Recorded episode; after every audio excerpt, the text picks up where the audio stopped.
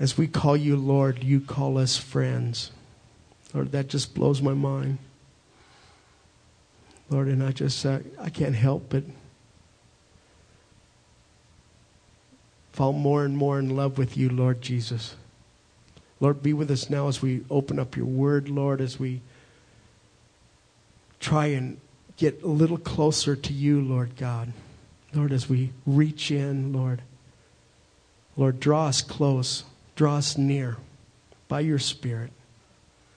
Lord, reveal yourself to each heart here this evening. In Jesus' name, amen.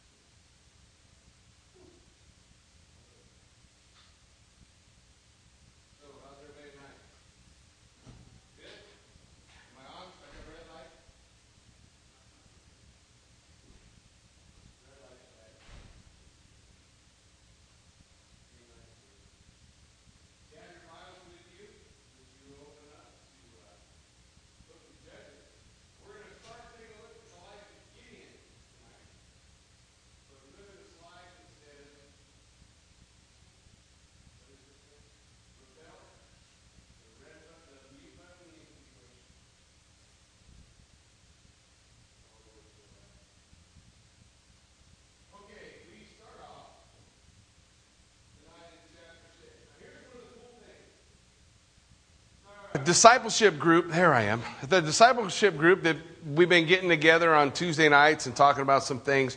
One of the things we, we've been discussing, when we look at the judges, remember, the Hebrew word for judges is, is easier, easier to understand as heroes. These are the men that God calls to come and deliver his people, the heroes to come and save the day. And we've been looking at several of them, and we see a big key in the fact that when the Spirit of God is upon a man and he's called by God to do something, to fulfill some purpose in his life, and he submits to that purpose and allows God to work through him, he becomes a hero of the word. Now, for you and I, unlike the children of Israel at this time, every believer in this room is filled with the power of the Holy Spirit.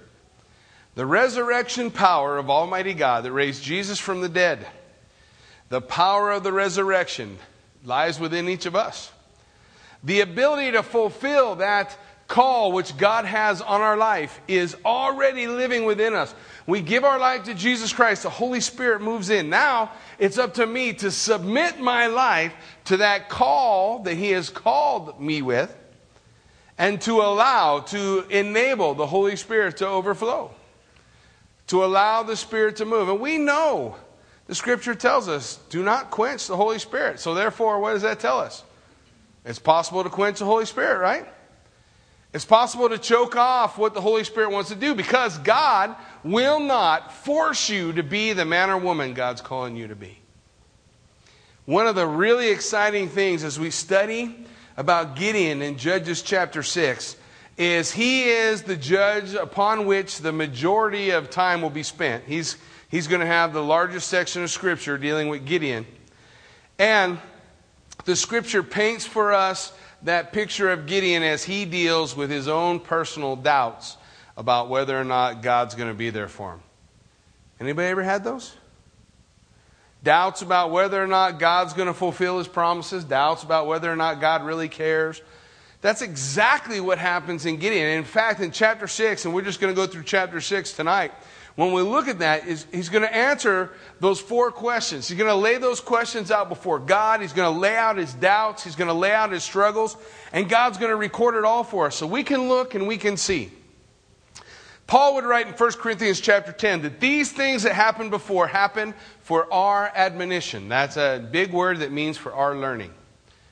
That we will look at where they were successful, that we will look at where they struggled, that we'll look at the answers that God gave and realize that the answers for Gideon are still the answers for us. That the power for Gideon to be who God called him to be is the same power for us. When we look at the life of, of Gideon, here's what we'll see. We'll see Gideon go into three phases in his life.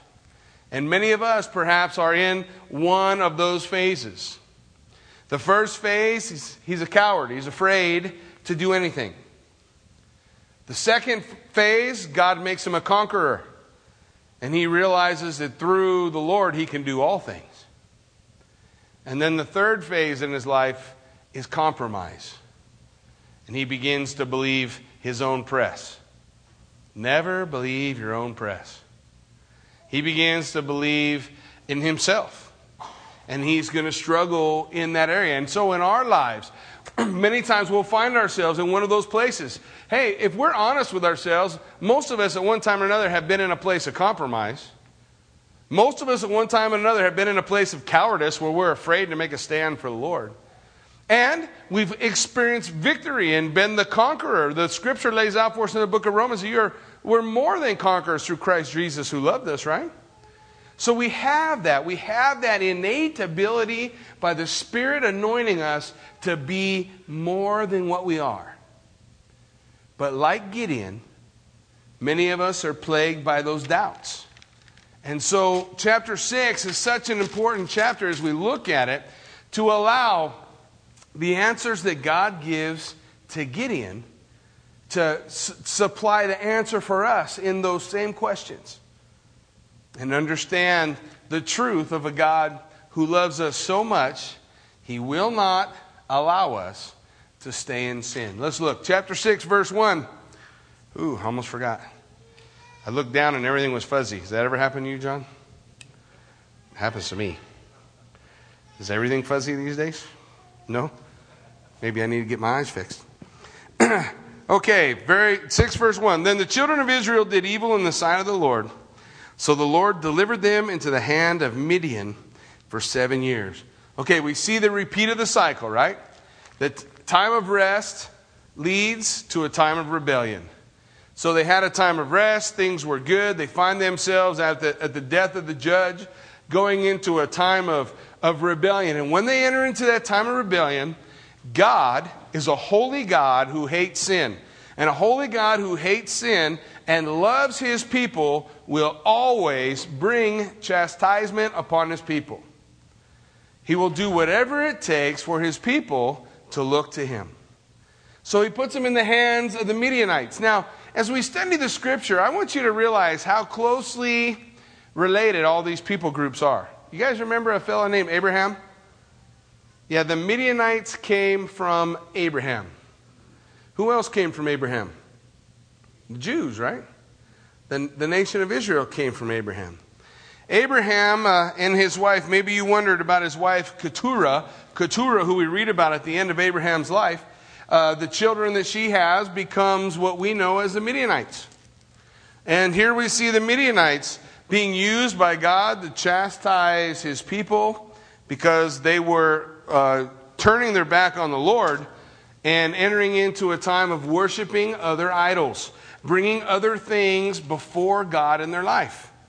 The amazing thing is, and try not to lose sight of this, as they're in a land of Israel, they are in a land that is required to trust in someone for water. Do you understand that? Still today, Living in Israel means you are required in the land of milk and honey to trust in someone for water. Now, how many friends does Israel have around them right now? Not very many, right? So, since they don't have any, they have two fresh water sources in the entire country. One is the Jordan River, which is about the size of Deep Creek, and the other is the Sea of Galilee which would be its size of just about any of the reservoirs we have around here. So, we have one reservoir, one river, and that's all the fresh water they have. So, what is required of them? The Lord said, If you obey me, I will bless you and I will give you what? The early and the latter rain. I'll supply you with water.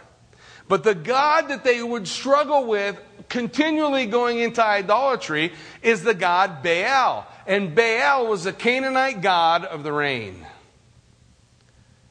So the children of Israel, when they go into a time of idolatry, they are exchanging Almighty God and fulfilling His promise to them and understanding that if we obey God, He'll bring us the rain. He's going to give us the things we need.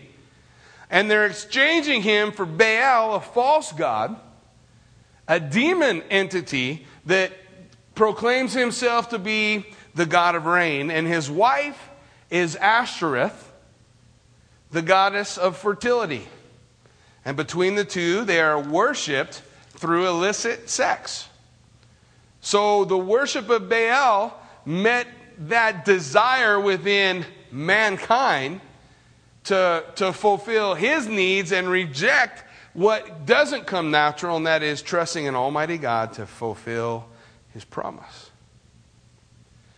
So they go to Baal, and God turns them over to, to the Midianites. And for seven years, the Midianites rule them. And this is how they rule them. Now, this is different than the other times. The other times, there's a king over them. I mean, they're, they're enslaved, they're, they're, they're in that type of bondage. But this is different. This situation we'll read about as we go on. It says in verse 2 And the hand of Midian prevailed against Israel. Because of the Midianites, the children of Israel made for themselves the dens, the caves, and the strongholds which are in the mountains. Now, if you will, the Midianites coming into the land have now pushed the children of Israel to that place where the Canaanites had been at one time. When Joshua put them out of the land, and they were in the dens and the caves and the strongholds in the mountains, and all the children of Israel had to do was go take care of them, and God would have given them the land. Now that's flipped. Now the children of Israel are in that place. They're living in caves, they're living in dens, they're living like animals. And the Midianites don't really care to rule over them, they just want to rob them. Listen, so it was whenever Israel had sown, Midianites would come up. Also, the Amalekites and the people of the east would come up against them. And they would encamp against them and destroy the produce of the earth as far as Gaza and leave no sustenance for Israel, neither sheep, nor ox, nor donkey. So, every year at harvest, the Midianites would come. And as the harvest is being brought in and the children of Israel are trying to feed themselves, the Midianites would come down and they would take for them whatever they wanted and destroy the, the rest and leave Israel with nothing. For seven years. How many years of emptiness do we have to have before we would call upon the name of the Lord to bring that which is missing in our life? Seven years of emptiness. Seven years of labor and receiving nothing for their labor. But it took seven years for the children of Israel to call upon the Lord. Seven years of humiliation, living in caves and dens. Seven years of having absolutely nothing. And it really speaks to the to the heart of man, because the heart of man, folks, is rebellious against the Lord. And just think about it like this for those of you who are married. How many times do we have an argument with our wife, and it seems like the hardest thing is that thing which we need to say, and that is, I'm so. Uh, I'm sorry. I was wrong. I got used to that saying. Yeah, if you get used to it, it's not so bad. But realizing, I mean, there have been times that Kathy and I aren't quite clicking, and I know all I have to do is submit myself to what the Word teaches, give honor unto my wife as unto the weaker vessel, to treat her the way God wants me to treat her, to love her, to lay down my life for her. It's all I got to do to make it right. And it's not hard, but my heart, my nature is screaming within me the whole time No! Don't do it. But you see the same things occurring in these people's lives with a relationship with the Lord. Listen, how many of you have known people who, who you shared the Lord with and, and just are at that place where they just can't turn their life over to the Lord? They can't lay aside that rebellion. For the children of Israel in this particular situation was seven years of emptiness. How many years for those of you who, who farm, how many years could you have your entire crop taken away, wiped out, burned, destroyed before you're upside down, hopelessly buried? I wouldn't think it would be seven. Some of us be one.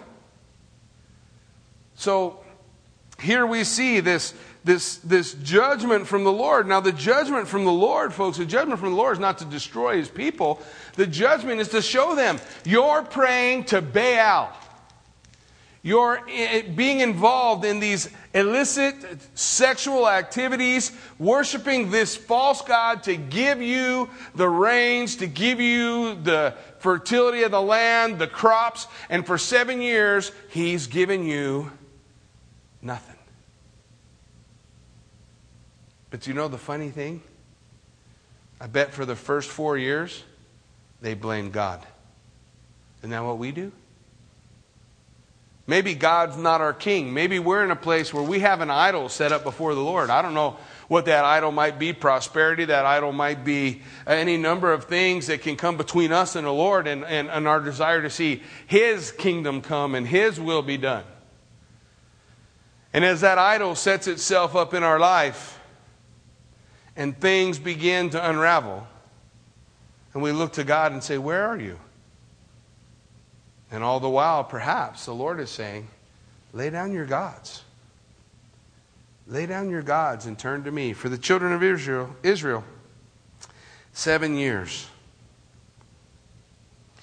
And unless your repentance is evidence of a desire to turn away from sin, and be what God wants you to be, your repentance is only remorse.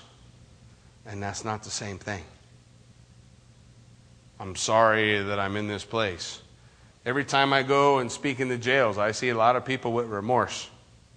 I'm sorry I'm here. Repentance reaches the point where they're going to make a change.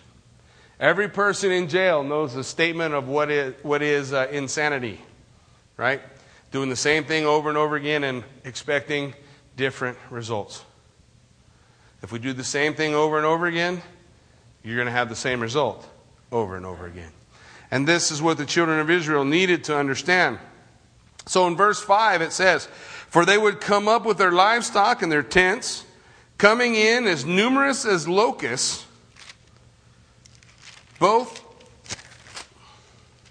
uh, both they and their camels were without number, and they would enter the land and destroy it. So, the first mention of camels being used as a military device. Here's what was important about them using camels a cavalry of camels could cover 100 miles a day. Now, in those days, that's a lot of ground. That's a lot of ground. And so they would come with their camels and they would come and they would take everything that they had, everything that the harvest brought, and then they'd go away. And then you're left alone for the rest of the year to, to do whatever you could to fight your way back, to try to make something, to plant something, to do something, only the next year to have them come again for seven cycles. Scripture says in verse 6 So Israel was greatly impoverished because of the Midianites and the children of Israel cried out to the Lord.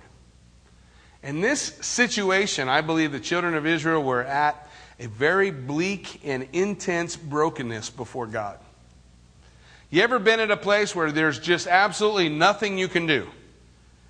Then you understand what it is to be in that place of brokenness. Nowhere else to go but to call upon the name of the Lord.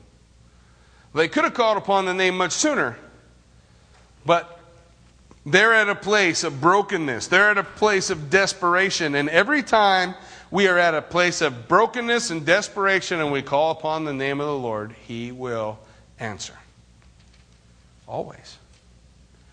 And so the Lord answers. But look what he does. A little bit different from the other ones in verse 7.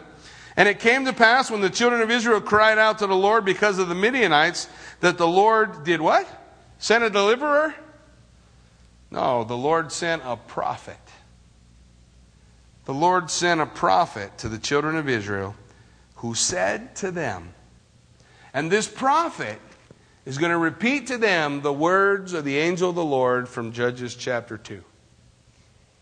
Remember, the angel of the Lord, the, the messenger of Yahweh, or if you will define it as such, the word of Yahweh, or Jesus Christ in the flesh, the angel of the Lord is a what's called a theophany, a Christophany, an appearance of Christ before the incarnation. He, come, he came in chapter 2 and said, The Lord told you how to walk. He told you what to do. He gave you His word, and you have been disobedient.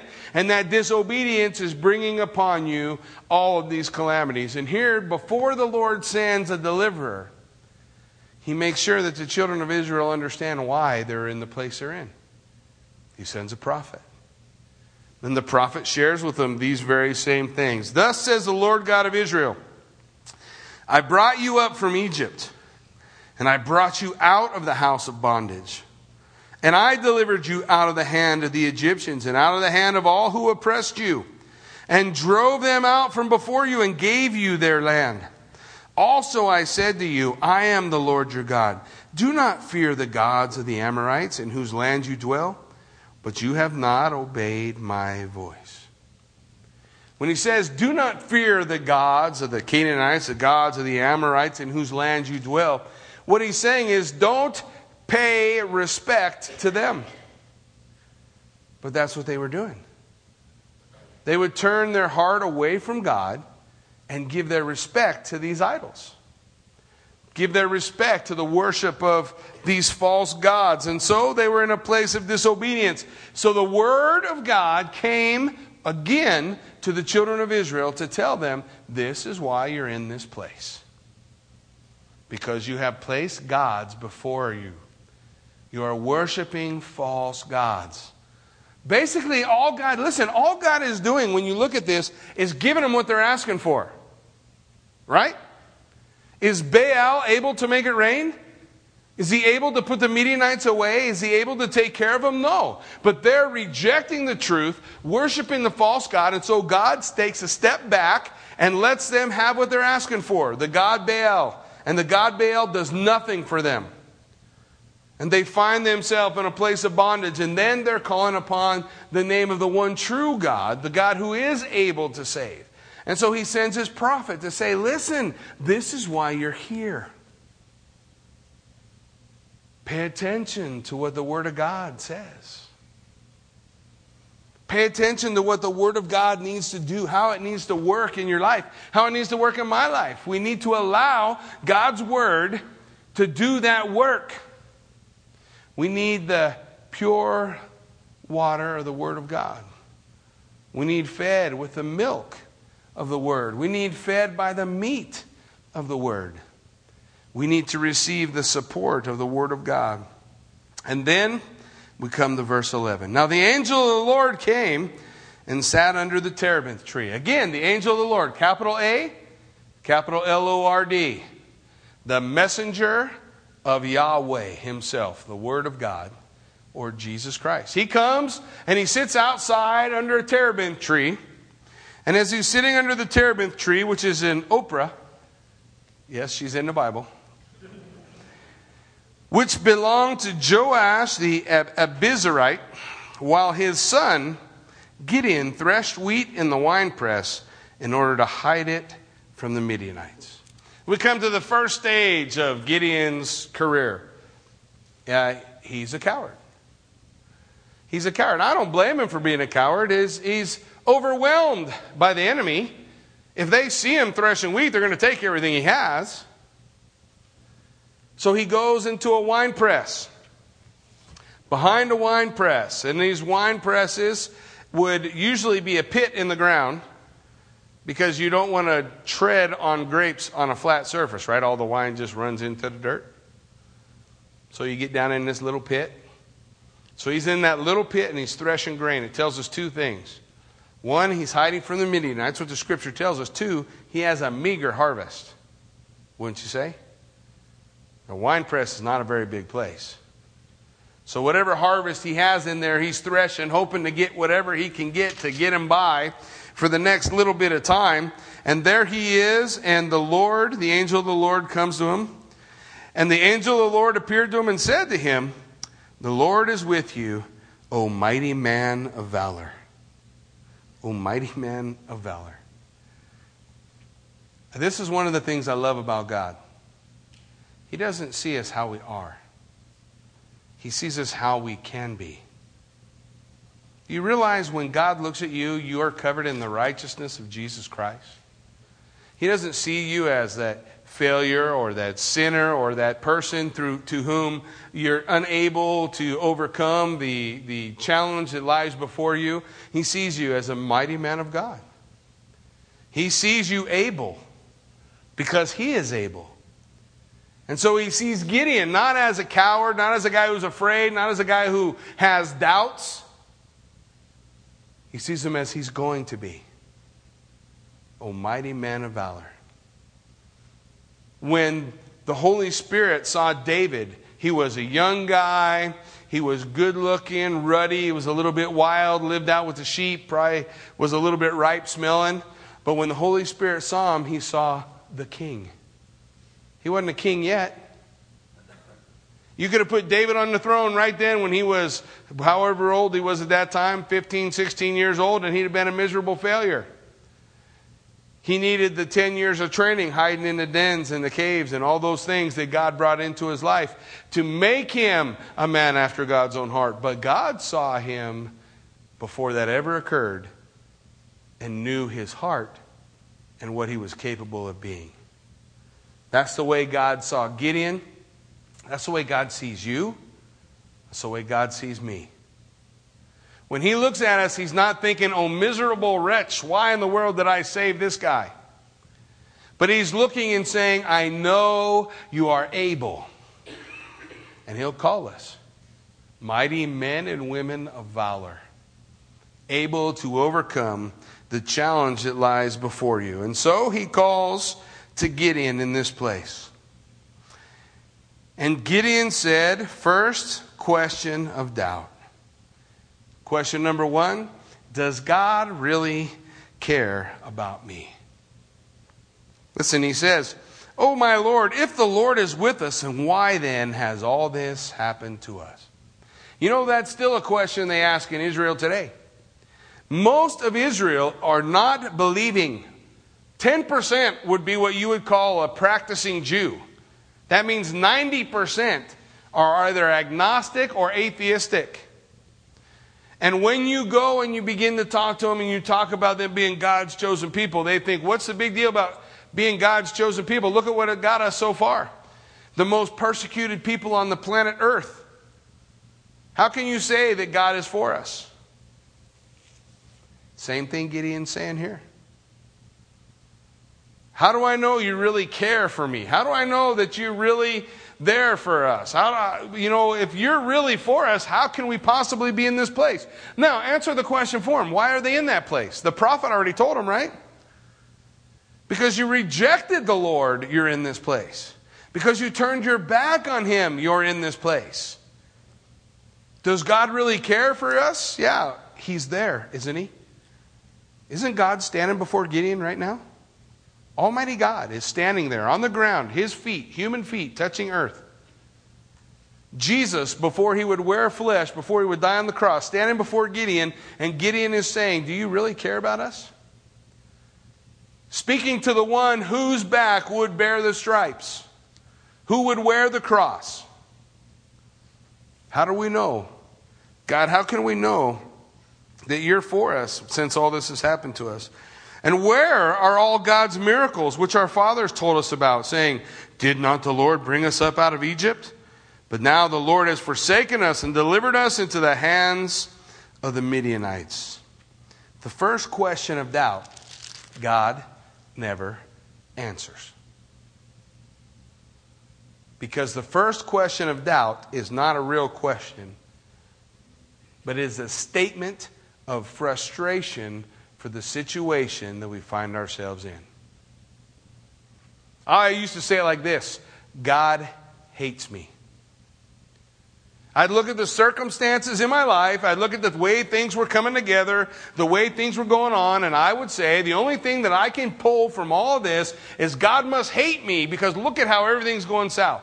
Now, I never was willing to look at my life. I was never look, willing to look at my choices. I was never willing to look at the dumb things that I was doing that was enabling or bringing me to the place that I found myself. But I was pointing to God, just like the children of Israel, and blaming them blaming God for their situation, even though they rejected the Lord and were worshiping Baal. Who should they have been blaming? See, when we come to the prophets, the Lord's going to say to the children of Israel, You guys search among all the nations, for it is never the case that the nations who serve gods who really aren't gods would leave their gods and go to other nations' gods. It never happened.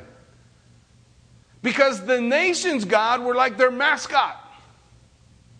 And if they lost a battle, all that meant was this nation's mascot, their God, was stronger than theirs. But they wouldn't exchange their false God for the other false God. They would just rally it up and come back against them. But the nation of Israel, whoever was around them, they'd exchange the true God for the false. And then they would not hold the false God responsible for their situation. They would hold the true God responsible. And then they ask the question Don't you care about us? Yeah, I care about you. I care about you. If I didn't care about you, I, I would just walk away. But here I am, wearing flesh and blood, standing before you underneath the terebinth tree. And in a thousand years or so, I'm going to come, be born of a virgin. I'm going to give my face to those who pluck out my beard. I'm going to be spit on. I'm going to be hated. I'm going to die to pay the price for the failure that you continue to make and give to you the one thing you can't produce if you'll just trust in me. Do you care about us, God? Yeah. Oftentimes, when I'm coaching, kids get the idea that if I'm on their case, it means I don't like them. And often when we're parenting and we're doing things with our children, they think we're on their case. We don't like them. If I like them, I just let them do whatever they want, right? No, we don't do that. Because the Bible says if you love your children, you'll do what? Discipline them promptly. Because that's what love does. Love cares enough. Now, when there's no love, love just, the loving one just walks away. Huh? Good luck. Good luck. But here, the question how do we know? How do we know that God cares for us? Does God really care? He's standing, the answer standing right before him. The answer standing right there, the angel of Yahweh, Jesus Christ in the flesh before them. Then the Lord turned to him and he says in verse 14, Go in this might of yours, and you will save Israel from the hand of the Midianites. Have I not sent you? So he receives the word of God. Does God really care for us? Jesus stands before him and says, Go. Go in this might that you have. Now, what might does he have? Not much, right? That's important for us to recognize. Don't look at Gideon and think, Ooh, he's a mighty guy now. Remember, he's hiding in a hole? Remember the position that he finds himself in? Have you ever took a look, took a time to study the people that God uses? The people whom God calls. Here God says, Go in this might of yours, for it's not by might nor by power, but how? By the Spirit, says the Lord. So you take this little faith of a mustard seed and you go and I'll deliver the Midianites into your hand. This is what God tells them. But think about who God cho- chooses. God chose Moses. He was 80 years old and wanted for murder. Right? God chose Jacob, who was a liar, manipulator, a schemer, and a con artist. God chose Elijah and Jeremiah. Both suffered from incredible depression. Both. He called Hosea. Hosea couldn't keep his marriage together. Of course, he was married to a prostitute. That makes it hard. Amos. God called Amos. Amos was a farmer with absolutely no training whatsoever. God called Peter, who tried to kill a man with a sword. Couldn't even do that right. God called John Mark. He's the writer of the book of Mark. He quit on the Apostle Paul in his first missionary journey. Said, I can't do this. God called Paul. Paul couldn't get along with his first partner, Barnabas. They had a fight that was so bad, they split up, and Paul could not stay out of prison. Every time he turned around, he's in prison. These are the people that God calls. But think about what the Bible says in 1 Corinthians chapter 1, verse 26 through 29. For you see your calling, brethren, how that not many wise men after the flesh, not many mighty, not many noble are called. But God has chosen the foolish things of the world to confound the wise. God has chosen the weak things of the world to confound the things which are mighty, and base things of the world, and things which are despised has God chosen. Yea, and things which are not, to bring to nothing the things that are, so that no flesh would glory in his presence. So when God looks at Gideon and says, Gideon, go in this might of yours, he realizes he's talking to a coward who has no might. But just like Paul, when Gideon would say, I am weak, then the Lord would say, When you are weak, then I am strong. For my strength is made perfect in your weakness. And when we think about the story of Gideon, we realize that's true, don't we? Because I can tell you the number of the army 135,000. That was the innumerable host 135,000 and however many camels. And Gideon's going to call together a mighty army of 32,000. The odds are 5 to 1. We know the story, right? The odds are too strong in the Israelites' favor. This is the odds that God prefers. I want you to write this down on your refrigerator and remember it. The odds that God prefers is 450 to 1. Same odds Elijah had against the priests of Baal. Same odds Gideon's army is going to have against the Midianites. 450 to 1. Whew. That's a lot of guys for one person to take care of, isn't it? Go in this might of yours, Gideon, and I will give you, I will give you the victory. Have I not sent you? So we come to the second question of doubt. Does God really know what he's doing? Anybody ever ask that question? First, does God care for us? Does He really care about us? Yes, there's Jesus Christ standing before Gideon. Number two, God, do you know what you're doing? Why does Gideon say that? Because He's sending him. What are you sending me for? So he said to him, Oh, my Lord, how can I save Israel? Indeed, my clan is the weakest in Manasseh, and I am the least in my father's house. And the Lord said to him, Surely I will be with you and you will defeat the Midianites as though by one man. Isn't that incredible? God, do you really know what you're doing? The Lord says, I know what I'm doing because I'm going with you. And it will be as though they are defeated by one man. You don't need much. Listen, one person filled by the power of the Lord is a majority. You understand that, yeah? One person against, it doesn't matter how many, is a majority. Hey, they could deliver. God's able to do it. Question number two Do you know what you're doing? God says, Yes, I know what I'm doing. I'm going with you.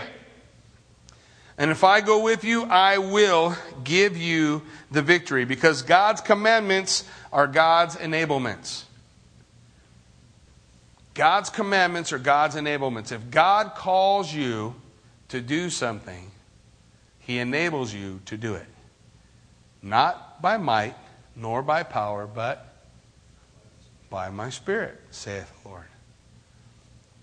So he goes on in verse 17. Then he said to him, If I now have found favor in your sight, then show me a sign that it is you who, who talks with me. So don't leave from here. This is Gideon talking. I pray until I come back to you, and before, or until I come back to you and bring out my offering and set it before you. And he said, I will wait until you come back. Now, who's he talking to? Jesus Christ. He says, I, I want to know if you're really, you know, someone sent by God. So wait here, and I'm going to prepare an offering. So Jesus says, Okay, I'll wait. So Gideon went in and prepared a young goat and unleavened bread and an, from an ephah of flour. The meat he put in a basket, he put the broth in a pot, and he brought them out to him under the terebinth tree and presented them. Now, the things that he brings are an extremely extravagant and costly gift, considering for seven years everything they owned had been taken by the Midianites. Food had more value than gold. So he brings out this meal. The ephah of flour that he used to, to, to make the, the loaf with which he, he's going to offer unto the Lord was enough to feed a family for several days. It's not a meager thing that he does. He puts together, he puts together the best that he can put together and he brings them out.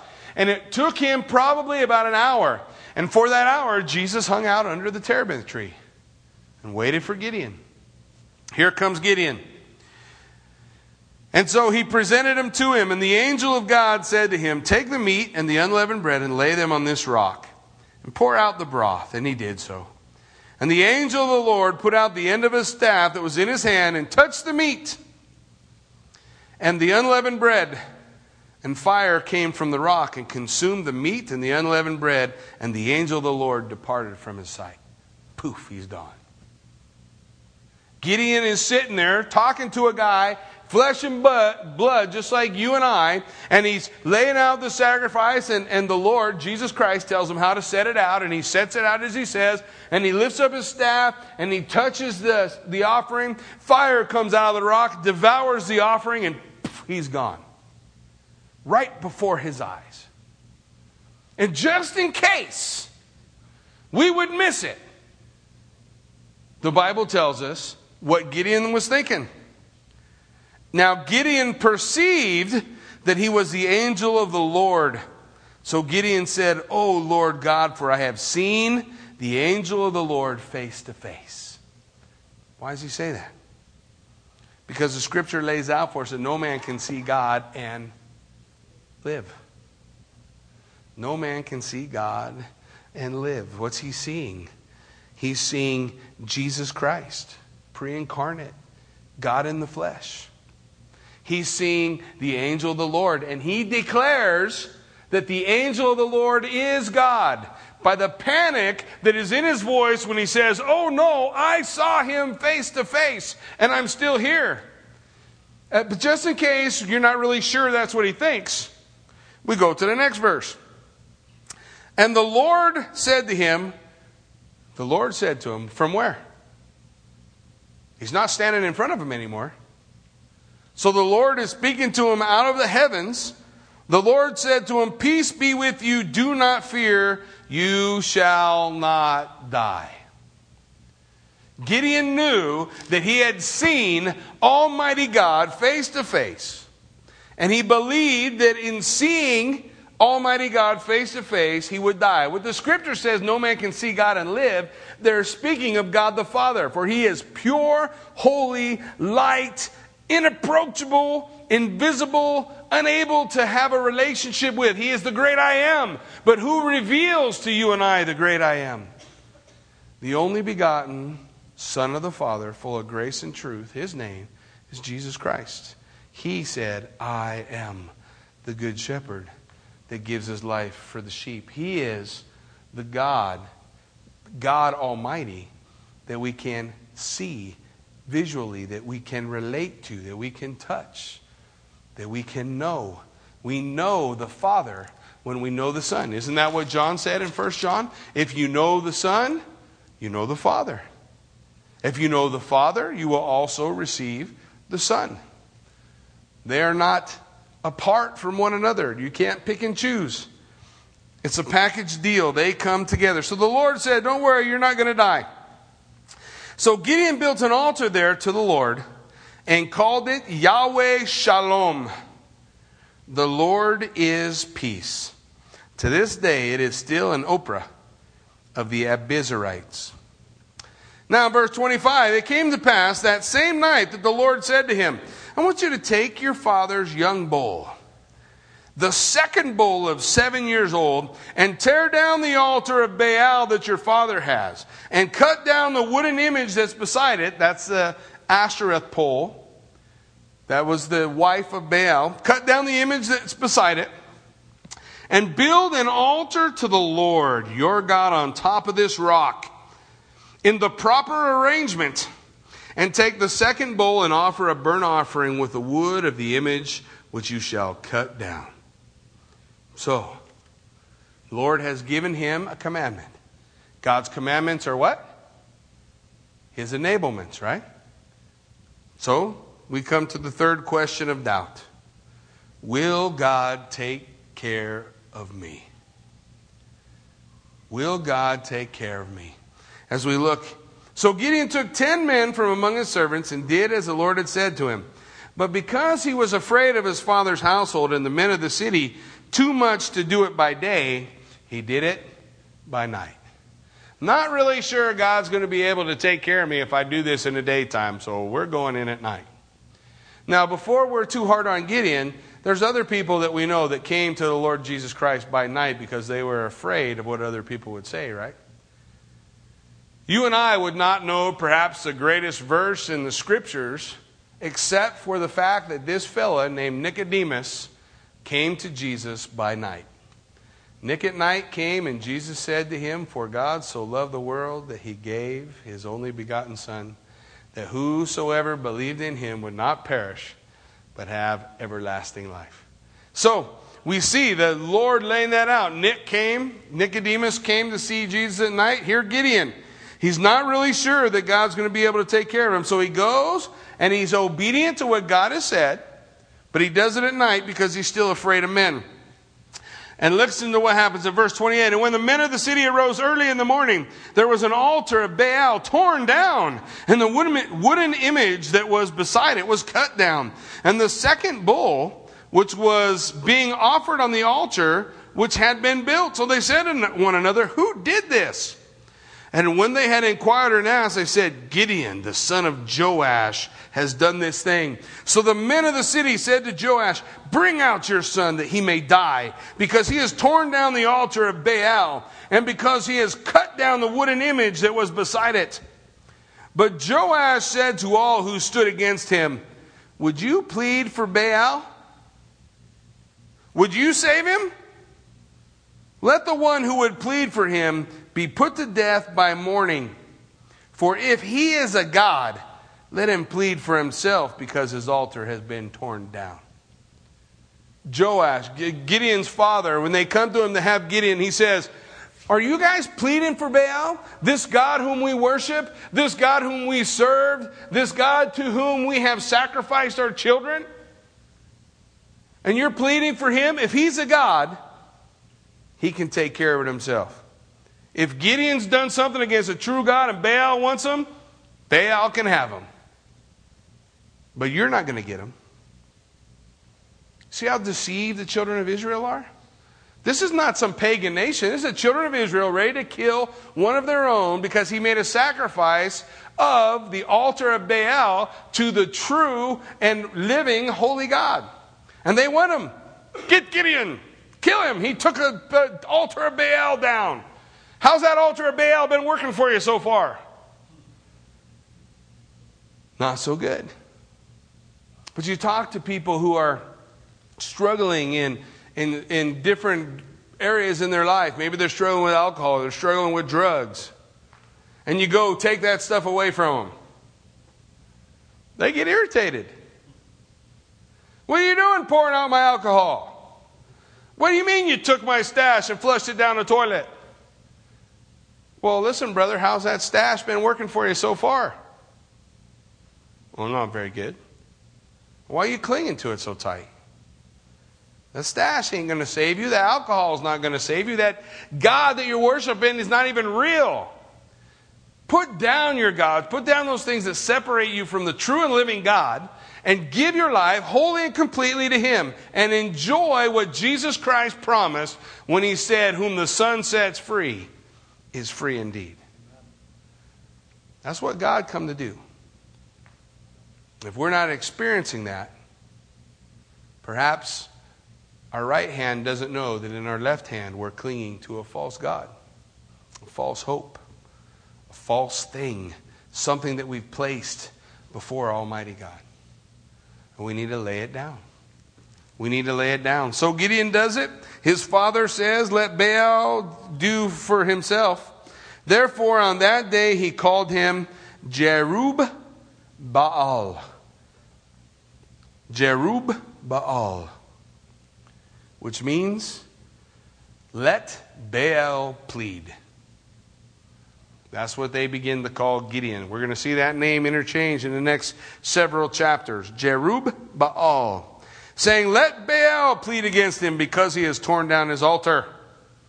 Then all the Midianites and the Amalekites and the people of the east gathered together and they crossed over and encamped in the valley of Jezreel. Remember that name, the Valley of Jezreel, because that's one of many names synonymous for the same piece of land.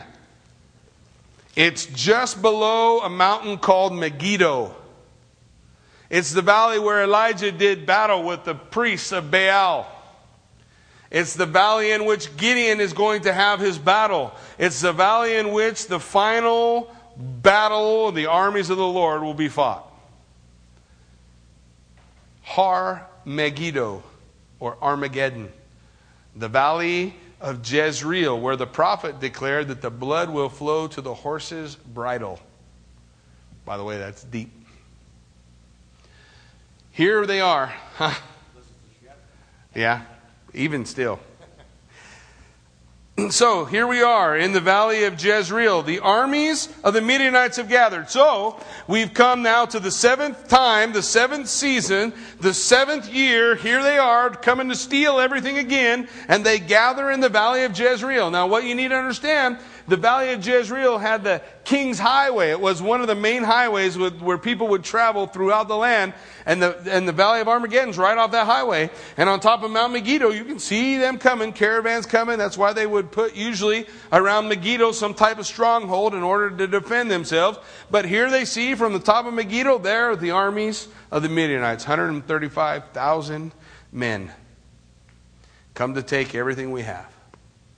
Right as they're yelling for Gideon, send Gideon out here because he destroyed that, that altar of Baal.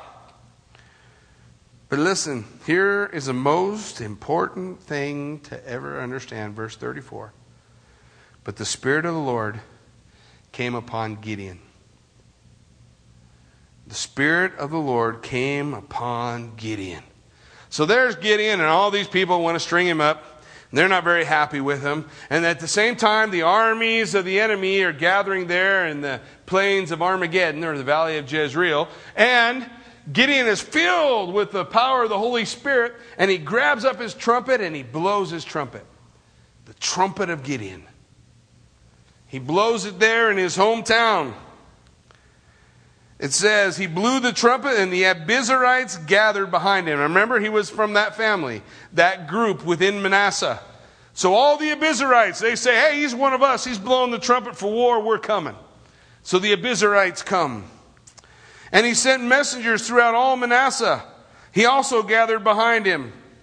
He also sent messengers to Asher and Zebulun and Naphtali, and they came up to meet him. So all these guys come, and we know how many 32,000. 32,000 come. 32,000 answer the call against 135,000. And I'm sure they're not feeling very comfortable about those numbers. Five to one. Every one guy's got to kill five guys in order for them to win. And if one guy doesn't kill five guys, then his five get spread around against the guys who are left. Five to one. They gather together, and we come to the fourth question of Gideon. So Gideon said to God, If you will save Israel by my hand, as you have said, question number four Does God keep his promises? God already said he would give him, right?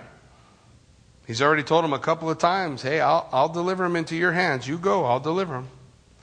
You go in this might that you have. It's not saying, Gideon, you got to learn to be stronger. Gideon, you got to learn to be better. He's saying, you just go with what you have right now, and I'll deliver him as to one man. You go. Question number four, his fourth question of doubt Will you keep your promise? Is God going to keep his promises to us? Those are the questions that we ask. Will God keep his promise? So Gideon said, Look, I will put a fleece of wool on the threshing floor. And if there is dew on the fleece only, and it is dry on the ground, then I shall know that you will save Israel by my hand, as you have said. And so it was. When he arose early the next morning and squeezed the fleece together, he wrung the dew out of the fleece, a bowl full of water. So he says to the Lord, I'm going to put out this fleece before you. Now, in this area, understand that this putting out a fleece for Gideon was a problem for him. It was doubt to the promises that God had already told him he would do. But God was patient with Gideon, and he gave him the signs that he sought. God was patient with Gideon, and he showed him he said, Okay, I'll put dew on the fleece and not on the ground. So he picks up the fleece, wrings it out. There's water in the fleece. God just did what you asked. Okay, here we go. Let's go. I mean, the army's right out there. They're ready. Your army's gathered. God's already promised.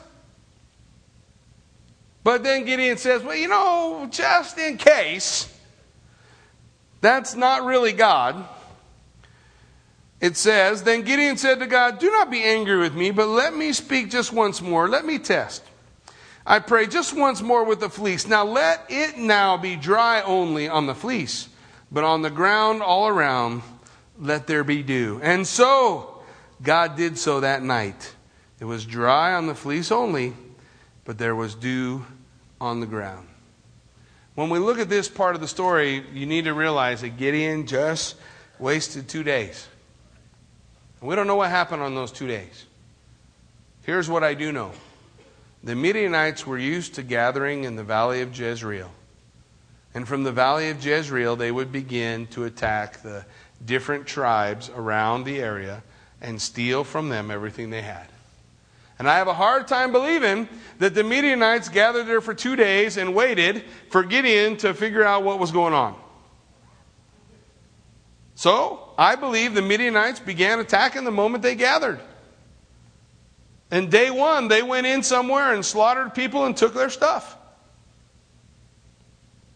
And day two, they went in and they slaughtered people and they took their stuff. But God was patient with Gideon. God's still going to deliver. But God chooses to use imperfect vessels like you and I to accomplish his purpose here. God still uses imperfect vessels like you and I to accomplish his purposes here. And the choices we make in that, they, they have ramifications. Things happen. People's lives are changed if, if we won't receive the promises of God and move forward. And so he struggled, and twice God gave him a sign. Now listen, God tells people all the time to ask Him for a sign. Well, let me back that up. Not all the time, but there are times God says, Ask me for a sign. There, there are several times in Scripture. Genesis 24. Abraham's servant Eliezer, as he's looking for a wife for Isaac, he says, Lord, let it be the woman who will bring water to my camels. Let this be the sign that that's the woman you've chosen. Later on, we see in 1 Samuel 14, Jonathan with his armor bearer. He says, Lord, give us a sign. If we get there, and as they're talking, they're saying this, then we'll know you've delivered them into our hands. And the Lord lets them see, let them see that sign. In Isaiah chapter 7, God himself instructs Ahaz to ask for a sign from God. So there are times that God says, Ask me for a sign. But there are also times when God lays out his promise for us and he expects us to believe that he'll keep his promise. For example, Romans 8:28, right? For we know all things work together for good to those who love God and are called according to his purpose. It's either true or it's a lie. If it's true, it's always true. All things work together for good. Over and over and over again, the promises of God. We can cling to those promises and allow Him to carry us through. We find Gideon here in chapter 6 in the first stage coward. But in chapter 7, he becomes more than a conqueror through Jesus Christ, who strengthens him and who, th- who strengthens us. Amen? Why don't you stand with me? Let's pray. Heavenly Father, Lord God, we thank you for this opportunity just to back up and take a look at Gideon. And take a look, God, because you record for us his doubt. You don't record for us his doubt so that you can bag on Gideon because he's listed in the Hall of Faith in Hebrews chapter 11 as one of those who trusted you implicitly. But you record for us his doubt so that we can learn the answer to the questions Does God really care about me? Yeah, he sent his son. Does God know what he's doing? Absolutely. For I will never leave you or forsake you. Where you go, I go. Ah, oh, Lord, will you keep your promise to me? I will keep my promises. Even if you ask for a sign, I will keep my promises. Lord, as we struggle in this area, we struggle with doubt. We struggle with the things that come against us. God, help us to realize that the Spirit of the Lord that was upon Gideon, the Spirit of the Lord that was upon David, the Spirit of the Lord that was upon Joshua, He lives within us. And He has given us promises. And He has called us. He has called us to be his martus, his witnesses. He has called us to be living sacrifices. For I beseech you, therefore, brethren, by the mercies of God, present your body a living sacrifice, holy and acceptable, which is your reasonable act of worship.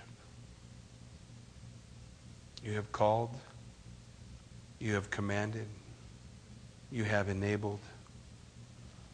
It's just left to us to answer the call, to submit to the power of God working in our life, and discover that we are more than conquerors through Jesus Christ who gave himself for me.